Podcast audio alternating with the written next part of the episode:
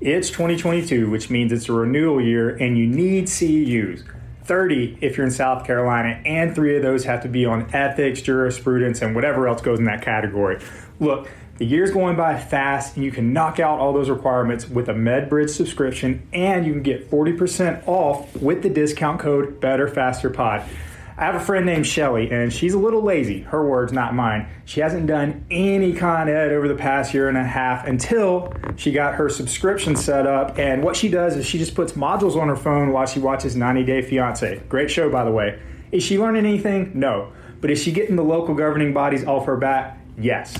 Your subscription also includes NSCA credits, OCS certification prep courses, patient education, home exercise programs, EMR integration. There's tons and tons of resources. Again, use the discount code Better Faster Pod to get 40% off your individual subscription. That's the best price that MedBridge offers, okay? Only the best for our listeners. Now enjoy the episode. Happy Monday, everybody. Thank you for tuning into another episode of the Better Faster podcast. Today, we're answering a listener question, and Brandon and I are talking about iliotibial band syndrome or ITB syndrome. So, we talk a little bit about what it is, what are the proposed mechanisms, uh, what uh, we would do to assess this in clinic, and then really uh, how are we going to get this person better. So, I think there's a lot of actionable content you're really going to enjoy. Uh, if you haven't already, please go on, leave us a review on iTunes. It's, it's huge for us. It's how we reach more people. We're getting close to 100. So if you haven't already, please go on there and do that. Again, I hope you enjoy today's episode.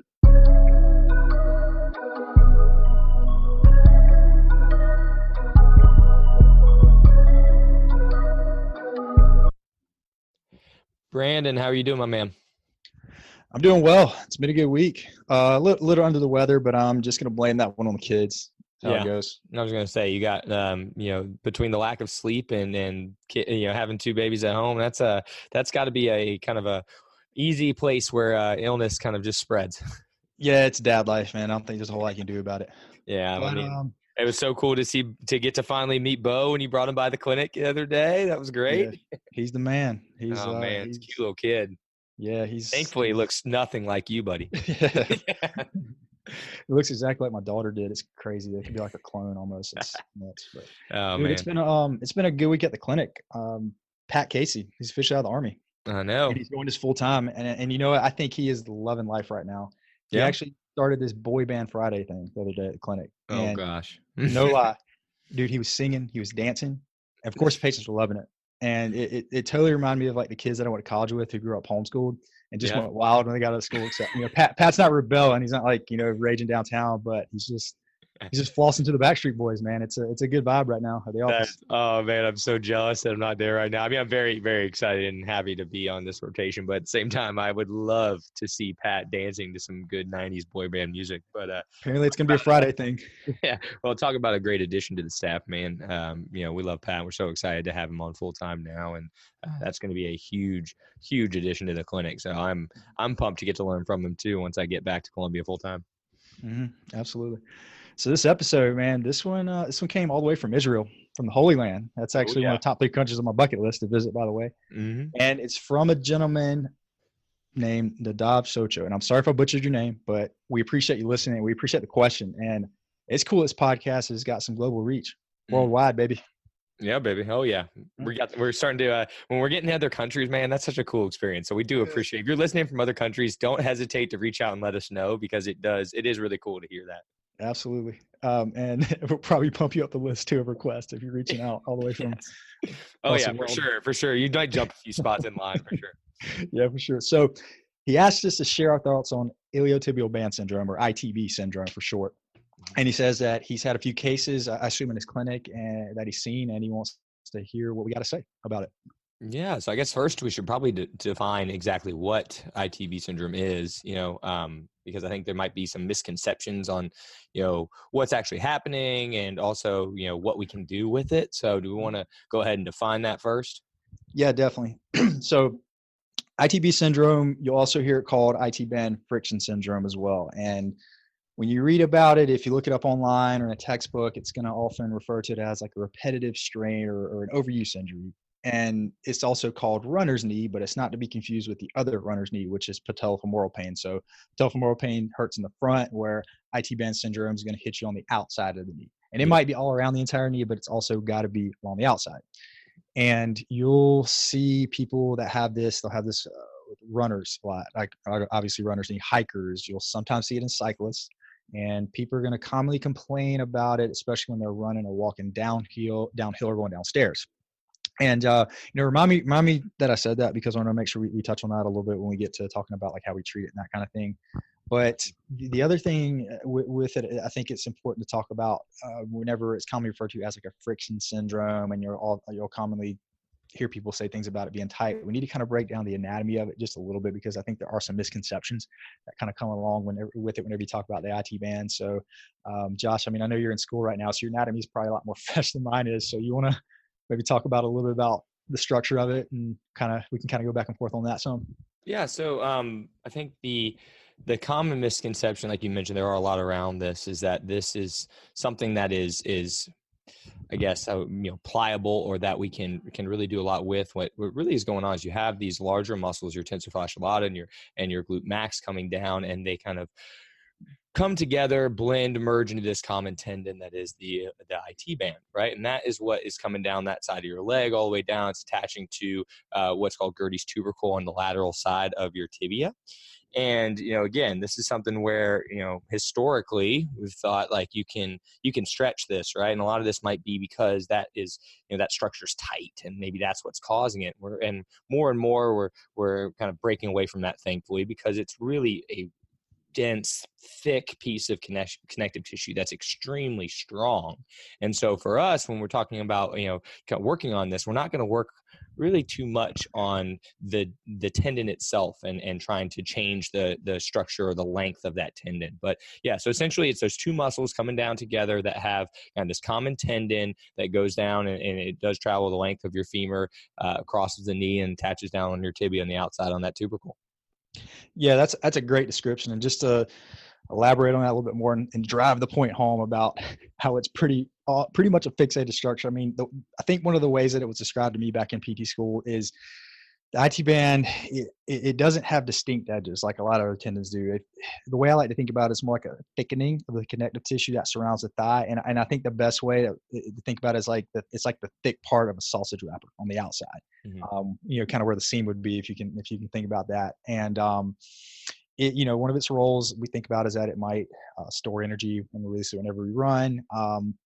but it has very deep connections down to bone. I mean, these are deep attachments along all along the way on your thigh bone, even to your kneecap, and then like you mentioned, it's anchored to Gerdy's tubercle. Um, very, very firmly anchored all the way down. And again, that that last part is so important because if we can accept that it's anchored, like think welded to the bone, let's just call it that.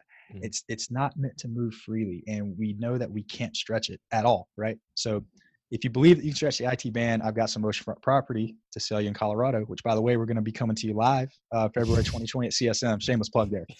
um, but just, just again, I, I don't want to go on a rant here, but you know, as a side note, as I'm thinking about runners in my head the whole time we're talking about this, I love treating runners. I really do. But the ones in my community, the ones that come to my clinic, they are rational people, man. They're intelligent, and in a lot of cases, they're Republicans. But when it comes to running, they are the fastest to reject science and prove. It's like, okay, you're telling me the IT band is scientifically proven not to stretch. Cool story, bro, because the ART guy down the street told me that he can stretch it. And oh, by the way, he can also break up my scar tissue while he's at it. And if you mention to him, oh, I need to strength train to not get hurt and to perform better, nah, man, my coach said that I'll get muscle bound. And I'm not really sure what that means, but it doesn't sound good. And like I tell you, man, it's it's and, and I'll assume that that's you know my delivery. Maybe sometimes why I might lose is some of those other practitioners, but you know they say that data doesn't drive behavior.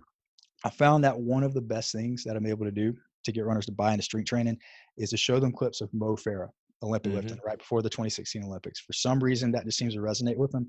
You know, because the thing, like the, the story behind that is that Father Time should have taken him out of the sport at least competitively at the Olympic level, but he changed his training up and he dominated at an older age against a younger field, and he contributes that a lot to his strength training. But um, I gotta I gotta get off that topic though because it's just it can be it can be a little bit frustrating, but um, it's something I'm trying to learn to to work with a little bit better um, as a PT, at least in my community.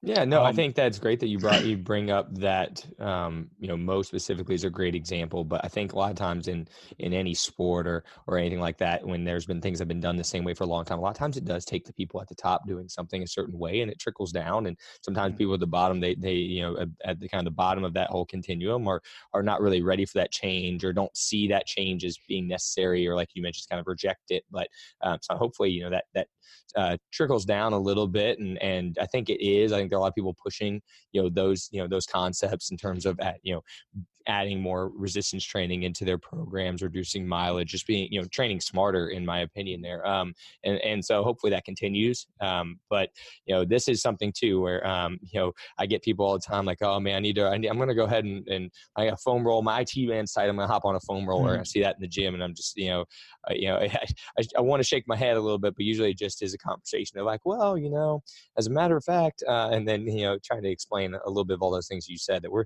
we're not really doing much to it. Well, that's what you see if you if you Google IT band and physical therapy, you're going to see like hundred images of people on foam rollers, right? So, mm-hmm. you know, but that does make make the point that you should at least talk about that a little bit too, and and maybe there's a couple ways you can implement that. Uh, it's foam rolling, but drive the point home they're not actually changing length, and maybe we can talk about that later on too at the end. Right.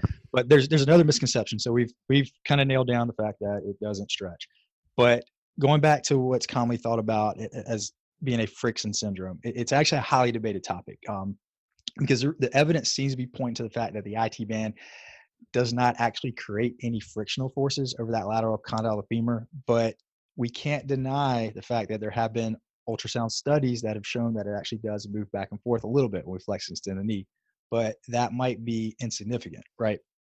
So if it's not friction that's causing the pain, it's not causing the problem. Uh, what's happening? We really don't know 100%. But one theory is that whenever that knee bends uh-huh. around 20 to 30 degrees, and it's probably closer to 30, and for those who aren't familiar with that jargon, it's just like the first little bit of your knee bending. Some of those soft tissue structures around those deep attachment points may be getting impinged or pinched on a little bit. So for a runner, this would be you know right around the time your foot hits the ground in that early stance phase. So clinically, what that might mean is that if we're getting some eccentric contractions around those muscles of the hip, like the TFL and the glute max, like you talked about, um, which which doesn't make the IT band you know wrap around, but it actually kind of tensions that leg, um, almost like a bow on a bowstring, so that leg can decelerate. That might be what actually is going on, as opposed to it being frictional. Any thoughts yeah, about I, that?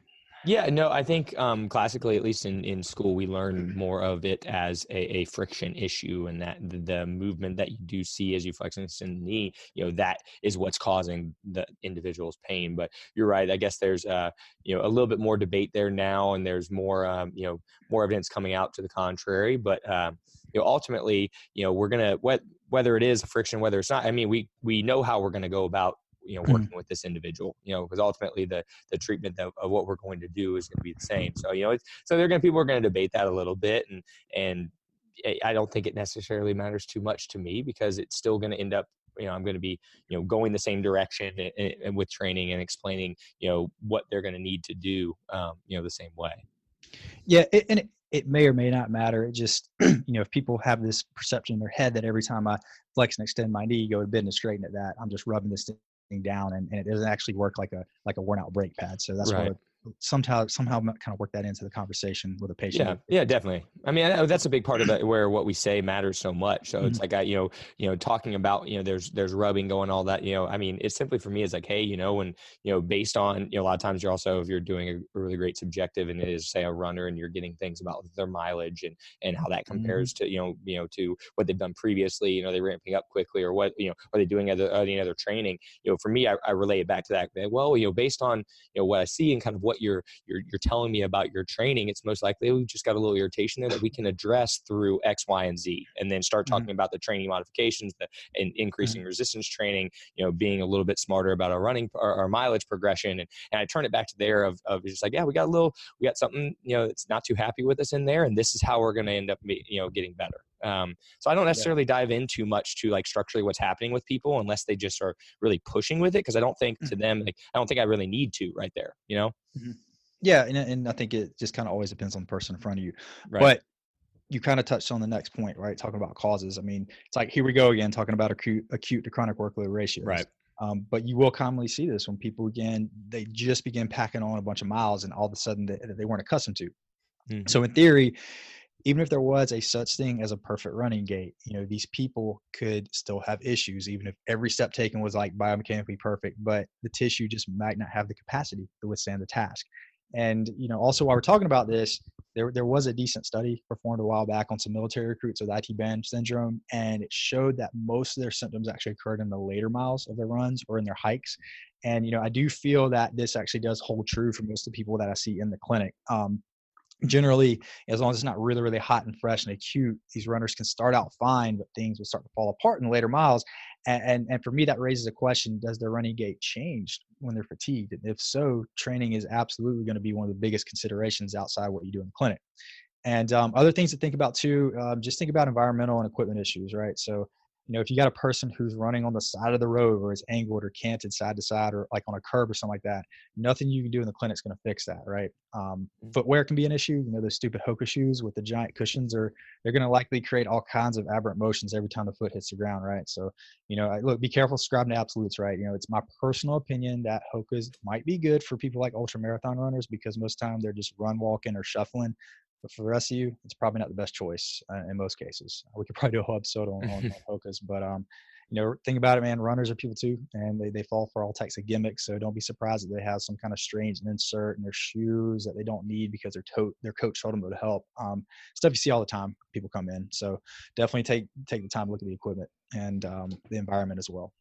Yeah, no, I think you you know you hit the nail on the head, and that there's so many different variables, and that's why a great subjective is so important here because there really isn't going to be some, like some great uh, physical test, right? We know Ober's test is is is for lack of a better word a shitty test, and then you know, and mm-hmm. it's it, there's there's not going to be something like oh you're going to do this in clinic and boom ITB syndrome like we are we nailed it. So a lot of it is asking the person about their you know about their training habits what they're you know see what shoes they're wearing um, you know watching them run you know talking to them about when the symptoms occur you know and how much running they have to do before you know they those symptoms ramp up and then how you know how high do those symptoms you know how how bad does it get and then what do they do to ease it and then how long does it take for that to ease off and and you know going through a great subjective is, is how you're going to determine where to start with your treatment there because um you mm-hmm. know most time whenever I see this or anything else related to running I know we I know this doesn't have to just be in runners but that just seems to be who you know this seems to be you know a, a population that ends up experiencing this a fair amount um, it almost always can come back to their training right? Um, mm-hmm. and not always but a, a, lot of times. And so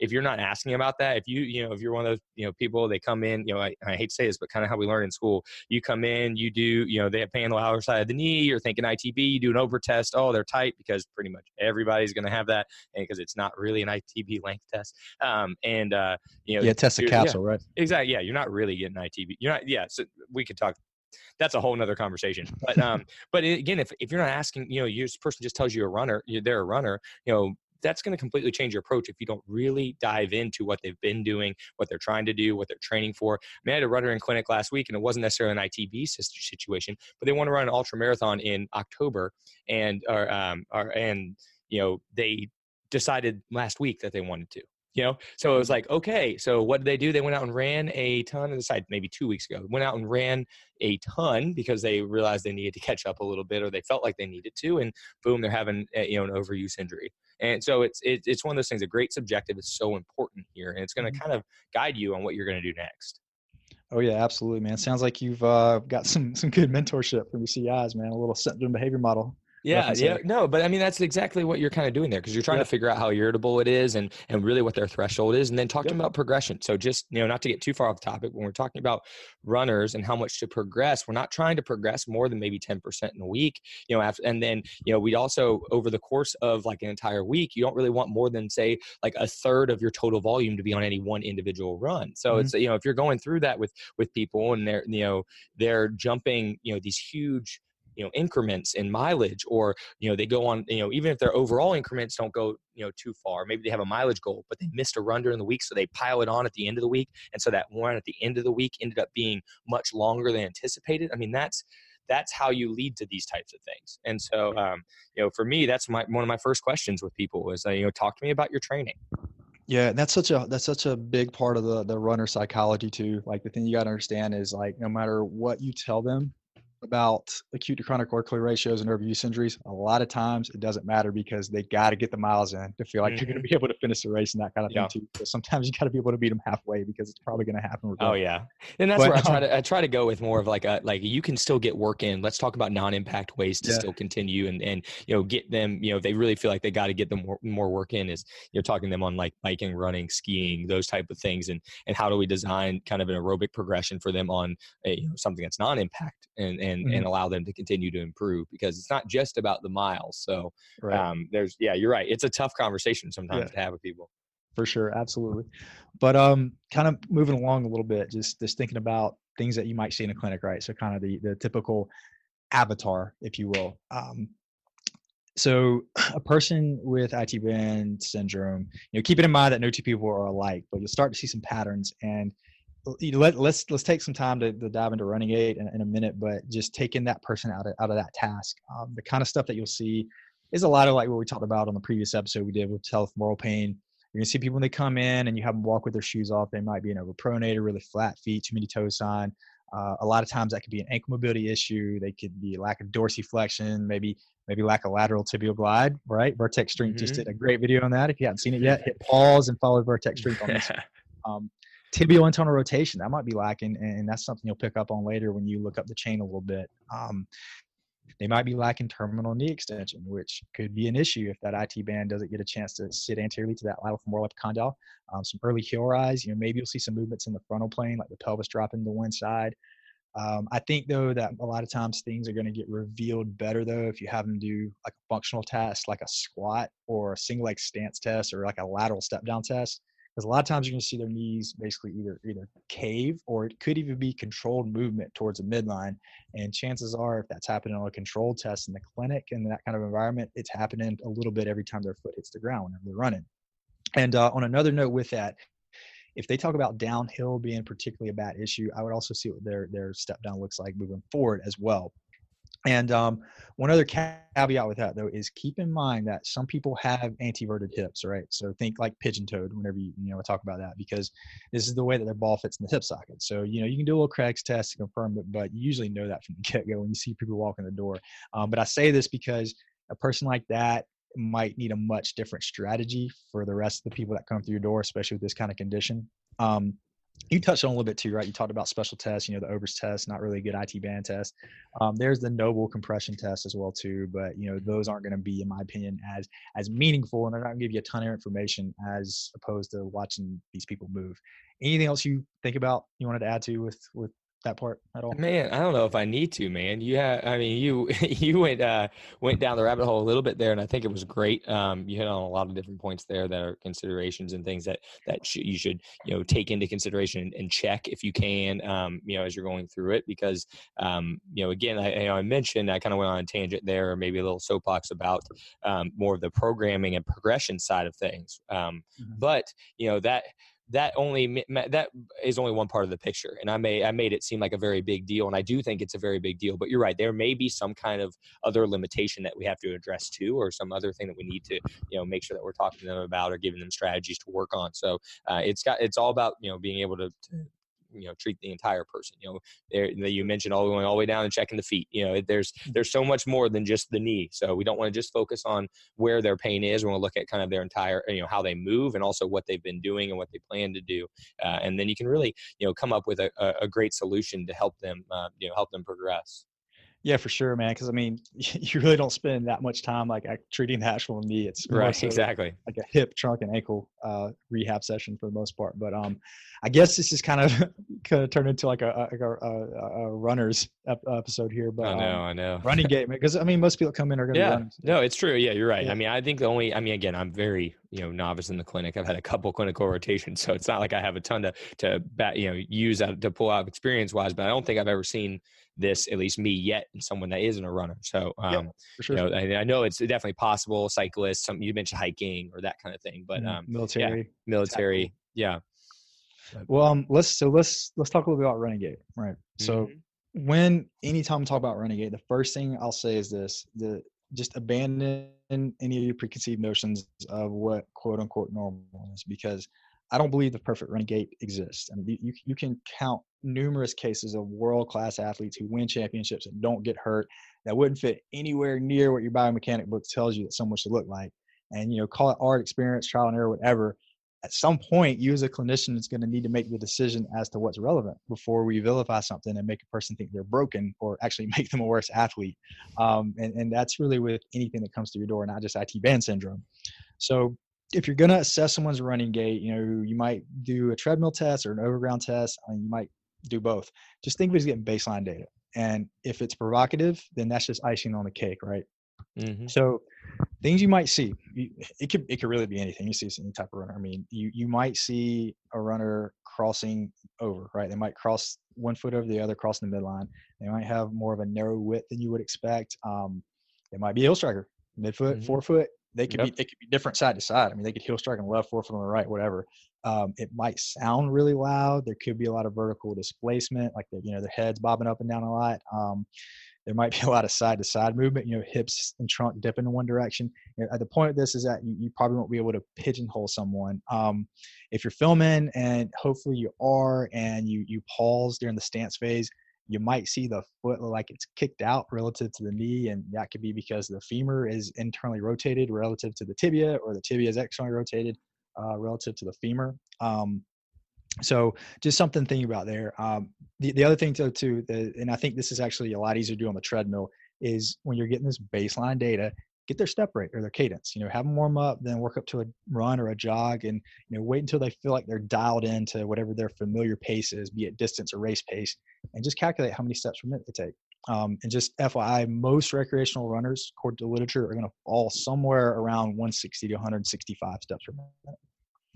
Wow, man, that was a that was a again a very um, in-depth overview of some things you can see but you know just to highlight one point that you made is that, like there is there's not necessarily a perfect here right? You know you're you know what did uh what was it um everybody went wild when the um the winner of I think it was the London last London marathon was you know a major heel striker too, and that was like mm-hmm. you know blasphemy. Like oh my gosh, you can't land on your heels. It's you know it's the devil. Um, so I think that you know he made a great point there of you know this is it, it's very much going to be individualized, but there are some certain things that you can look for. And so I'm glad that you mentioned a lot of those. And for me, when I'm evaluating a runner, I like, you know, I mentioned, you mentioned treadmill assessment, and then I start to, you know, I, I revert back to a lot of the stuff that um, Chris Johnson talks about, you know, mm-hmm. and so um, I really enjoyed that course. We've had him on here before, and you know, I think that's you know, for me, that's the guy I, I talk to, or I'm I'm looking at his stuff when I'm working with runners, and he has his um, you know his six s's that he looks for that he can um, you know or variables when it comes to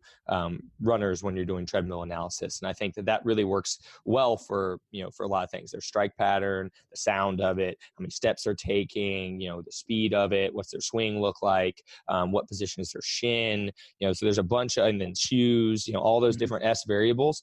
And man um, for me it seems like a lot of it you, you touched on at the very end there was the cadence. And that is huge you know it seems to be that a lot of times that solves a lot of other problems. Um, so if mm-hmm. we can increase the you know people's cadence, oftentimes if they if they need it, you're going to get a better strike pattern. A lot of times, you're, it's going to end up being softer. They're you know they're obviously they're taking more steps. Um, their position of their their shin, meaning their like stride length, kind of, is kind of what we were talking about there, is going to be a little bit better. Um, and so I think that's great. And uh, you mentioned getting that, and I would I would try to not increase the step rate when you're if you're going to practice this or you're working with somebody more than five, maybe up to ten percent at a time um, mm-hmm. at least initially. So if they're coming in, they're running, um, you know, at 155 you know steps per minute. I'm not necessarily jumping them to 180, right? Even if you know I thought that 180 was where I wanted to go. You know, it's well, let's start at 160 and and use a mm-hmm. metronome and get them comfortable there. So you know, five to 10 percent usually uh, appropriate there. And I think for me, mm-hmm. that's the biggest variable that I I manipulate with people, and it tends to sure up a lot of other things. Yeah, absolutely, man. And I think I think that was spot on what you just said. Um, especially if the the baseline data you got was also provocative, right? So right. You know, just playing off of what you said about Chris Johnson, because he, you know, I, I, don't think anybody teaches running better, um, mm-hmm. physical therapy world at least. Um, you know, other things you can do. Eh, it, you want to try to go with minimal coaching, right? Because we don't want to give these people paralysis by analysis. Um, just have them take their shoes off and tell them to keep it quiet. You know, that's straight from Chris Johnson. Mm-hmm. If things feel better, we're onto something, right? Um, you might even want to get them on the actual treadmill again with their shoes off. But probably what's going to have to happen is you're going to need to manipulate their step rate, like you said. So um, that is again where your baseline data uh, comes in handy. So you mentioned 160 steps per minute, just to you know be precise with that. Uh, five uh, percent of that would be bumping it up from 160 to 168, right? So right. the metronome yep. apps are free, and uh, mm-hmm. uh, Pro Metronome is the one that I use, and it's really really easy for runners to actually do that on their own. They're basically just matching the beat. And again, mm-hmm. if they feel better, then you're winning, right? So, right. Um, and just elaborate on what you said. I believe it was that five percent increase in step rate um, has been shown to decrease some of the ground reaction force going into the joints up to twenty percent, right? So, so that's right. huge. Yeah. And then, uh, yeah, if that works though, and and again, Chris Johnson quote, right? You know, if if they feel better with their shoes off, keeping it quiet, increasing that step rate, then we need to see if they can replicate that with their shoes on. So, you know, run barefoot in your shoes. Mm-hmm. There you go. I love that, man. I think he has another great quote that I love that said 80% of runners run at 80% effort 80% of the time, and that's why 80% of them get injured. and I was like, you know what? That I, I, just love that too, man. So shout out yeah. to him at Zarin PT if you want somebody to follow um, as like a running guru, man. Um, sure. I think the only thing we haven't really talked about yet, um, I guess, you know, completely, we've mentioned it before, is a lot of times we need to get runners or get these people strong, you know, oh, yeah. and that, and that's such a, you know that, that's something that's you know honestly could be a foreign topic for some people mm-hmm. um you know for run, especially if they've been a runner all their life and that's you know what they know and like you mentioned where we are in Columbia South Carolina you know that's that's kind of preached in some of the areas and some of the circles around here man that you know you don't necessarily need a lot of resistance training and so um for me I'm introducing a lot of basic resistance training, uh, you know, things with these people. I'm figuring out what kind of squat variation can I do, what kind of hinge can this person do, you know, based on the, you know, if they've never done it before. You're, you're, you're, you're, yeah. This is where going into coach mode is very important. Being able to teach these movements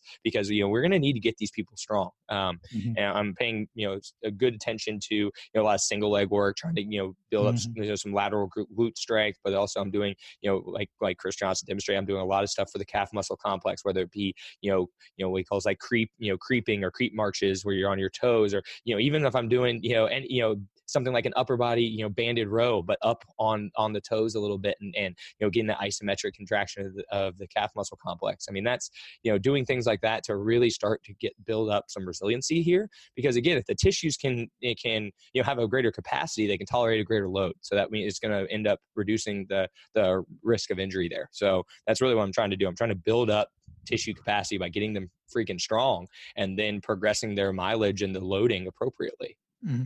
Oh, for sure, man. Those are those are all great points because you know the fact is that you know if you if you did start with trying to manipulate their running gait, and it didn't change their pain, I wouldn't get discouraged because they probably have a lot of work to do. They probably need yeah. to spend some time get strong. And you know, another thing I want to add to that is, you know, sometimes if people come in really hot, we might want to do some manual therapy to calm it down. it might be needle scraping, cupping, whatever. It all works, right? Yeah. Just you just got to make sure you're not giving your patient some kind of BS narrative that you're breaking up scar tissue or making their IT band longer. Um, other things too, uh, mobility issues might be a factor as well. Ankles mm-hmm. probably, right? Feet turning out, lacking dorsiflexion uh, knees caving in on the squat, they might be lacking some of that tibial internal rotation or lateral tibial glide. Um, you know, we might need to restore a little bit of knee extension, might need some more hip external rotation. Um, but a lot of times the mobility all checks out, and then it could just be a motor learning or strength issue. And anecdotally, the, the person that you want is, is the runner without any experience in strength training because they're a blank slate. And the reality is that anything that you throw at them, as long as it makes sense and as long as they do it, it's probably going to work. Um, so I think just kind of breaking down a little bit about what you said um, when it comes to strengthening people, I, I, think I tend to take more of like a bottom up approach these mm-hmm. days, more so than I used to. Um, so I'll do things like I'll teach them the the short foot position that we call it, and I'll put this in. I'll put that position into a single leg balance activity. When I can, I like to challenge lateral hips. So we might do something like a single leg stance with RNT with a hip circle around the knees, or uh, you know single leg balance with hip abduction on the other side. Um, if I'm working my way up, you know, I know your boss at Onward, he, he hates on clams, but you know, I will definitely use it as a novice. So that, because, because sometimes people just need to feel what hip external rotation or hip abduction feels like. And, mm-hmm. um, you know, we can segue that into some functional weight bearing movements. And, you know, if we're going to squat or, uh, you know, we might need to throw a hip circle around the knees to cue some hip external rotation. Um, you know, I also like to hit some type of deadlift um, you know, for runners, I tend to RDLs more often for the glute max recruitment and for the eccentric loads on the hamstrings. Um, and I will say this too, you know, when it comes to loading, you know, we're hitting everything, but I do tend to put an emphasis on the frontal and the transverse planes because runners are essentially just moving forward all the time, right? So we got to mm-hmm. make sure we're strong in all those other planes. Um, so like you said, you mentioned you do a lot of single leg strengthening. I think that's super important, right? So loaded step ups, a lot of suitcase work, you know, suitcase step ups, marching, mm-hmm. Uh, rear foot elevated squat squats. You know, I love that eccentric load in the hip flexors in the back. Um, oh, so talked about this earlier, right? Step downs, right? Lateral yeah. and anterior, especially anterior if they're having pain going downhill or going downstairs. They need to make sure that they have good control, you know, within those planes. Uh, I think trunk work is really important too. You know, right? Our, our trunks need to be robust. Uh, they got to be able to transfer loads to and from our hips. And the other thing that you mentioned, you talked about calf work. You talked about Chris Johnson's exercise. That's that's huge, right? Especially if you are going to manipulate their step rate. You better believe we're doing a lot of calf work to beef oh, yeah. up, get them conditioned because that's the first thing you're going to notice. You, you, know, hey, I tried your 168 steps per minute, but it blew up our calves, right? So mm-hmm. got to be ready to um be ready to hit those hard. Um, you know, other than that, I think that I think the, the, the besides getting strong, I think that whenever they're done, kind of in the session, I, I will throw in some soft tissue work like foam rolling or body tempering. And again, that's mainly for the psychology because I know that these people, when they come in, they've already looked up a million ways to foam roll, right? And mm. and you're going to see a thousand people, you know, rolling their IT band out. And I just talked to them about how the IT band doesn't actually stretch and you don't have to like punish yourself because you know it's pretty tender whenever you put a foam roll on it. But mm-hmm. I don't know, maybe think of the IT band as like a structure that divides your thigh into like a like a front and a back. And so offset a little bit, hit with those quads, dive into the front, those hamstrings, dive into the back. I don't think there's anything wrong with post workout stretching or foam roll and decreased tone, but um, it might just be something a, a nice little uh, piece of the puzzle to get the patient to buy into what you're doing. Yeah, yeah, I, man, I loved all those um, exercise examples. I know hopefully people are either taking notes or they're going to pause, go back and start writing some of those things down because um, you know that was that that that was a, a, an impressive answer there. And I think you know for me, just to take it back to the initial question, um, which was kind of about like you know they've had you know this individual is PT and had you know I'm assuming a PT. We talked about having people in clinic and seen a couple cases of these um, you know how how do we go about taking care of this or treating it? And so there's kind of a comprehensive overview you know it's a, a, mm-hmm. good subjective figuring out what's going on what aggravates it what eases it how bad does it get what kind of training are they doing what kind of mileage are they putting in if it's a runner what kind of other activities do they do uh, you know x y and z from that. And then also from a physical exam not just you know you know palpation at the knee and then Ober test which is probably what you know a lot of people are uh, you know maybe going to and you know initially. Um, you know look at the ankles look at the hips figure out are we are we lacking any range of motion that you know at a certain place, or is there anything kind of positioning issue that we need to work on?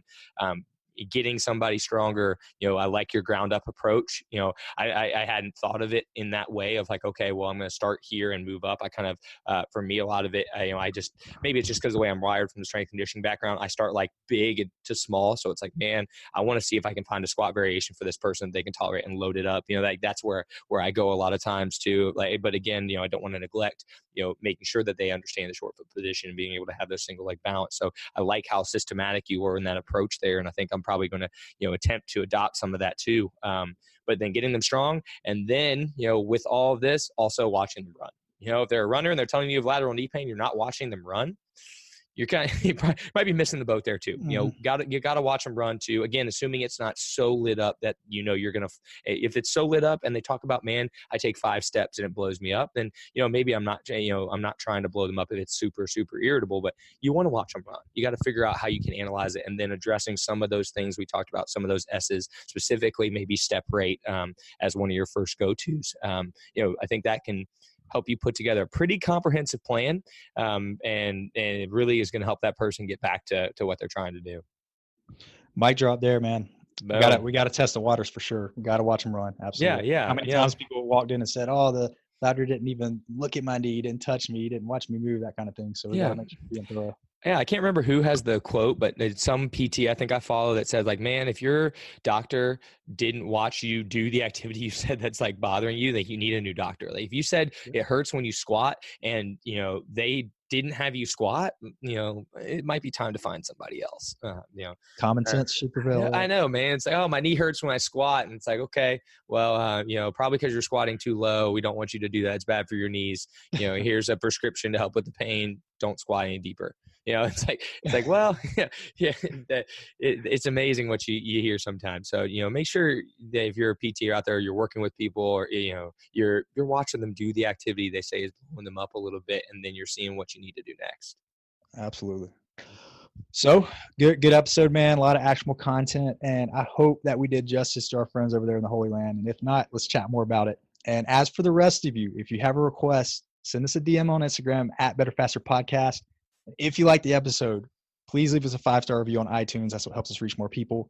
Enjoy your week. We'll be back next Monday.